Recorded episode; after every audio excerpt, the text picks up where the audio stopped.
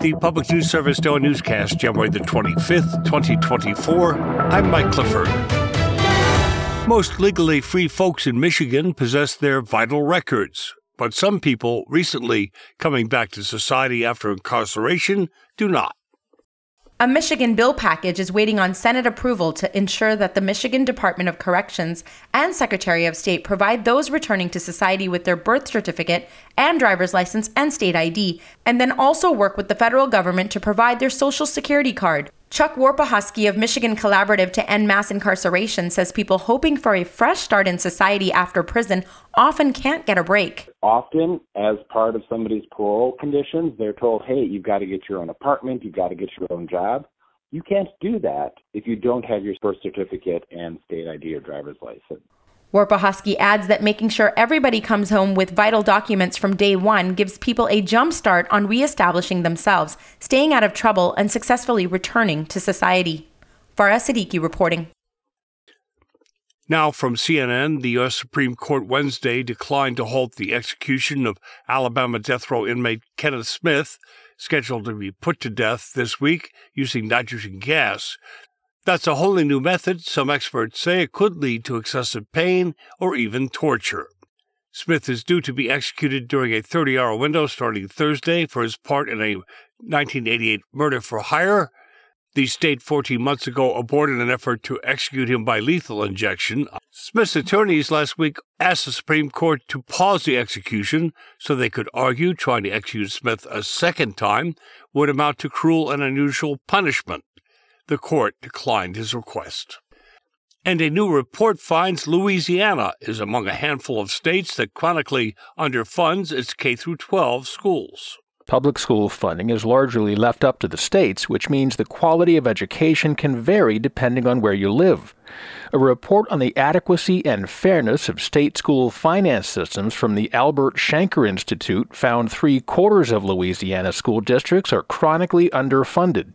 Shanker Institute President Mary Cathryn Ricker says school funding comes down to where state lawmakers have placed their priorities for the last two decades. This is not something that happened overnight. This is something that has happened over time as state legislatures have either divested from funding their public schools or have chosen more investments in their public schools.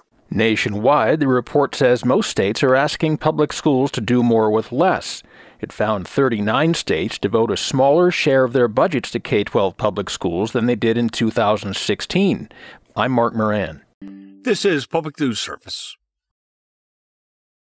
Next to Connecticut, where the General Assembly is poised to take up a bill to study universal voting. This is when voting isn't just a fundamental right, but is required by law.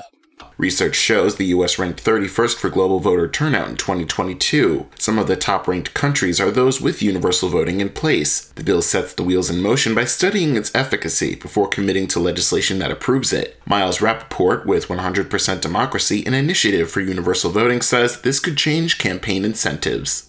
Right now, the currency in the United States for campaigns and political parties is to gin up your own base as much as you can. Some people say it's enraged to engage, and then try to depress the turnout of your opponents. Some opposition to universal voting is from people who feel the government can't force them to do anything, although jury duty is a mandated civic duty. Others argue some voters who don't care will vote without making an informed decision, but Rapoport notes a fundamental part of democracy is the ability to cast a ballot. Universal voting legislation has come before the General Assembly in previous years, although it's failed each time. I'm Edwin J. Viera.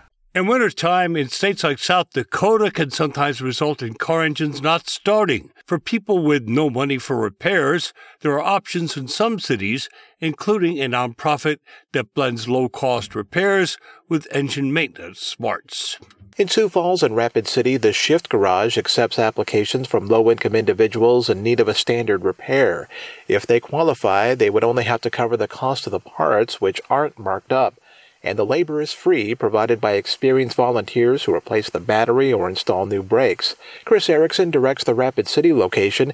He says they want people to avoid a vicious cycle that stems from these situations. Nowadays, and you get this $1,000 repair bill for something that you can't afford, not only can you not fix your vehicle, but now you can't get to work to make money to fix your vehicle. He says drastically keeping the repair bill lower could prevent someone from seeking help through a predatory lender. I'm Mike Moen.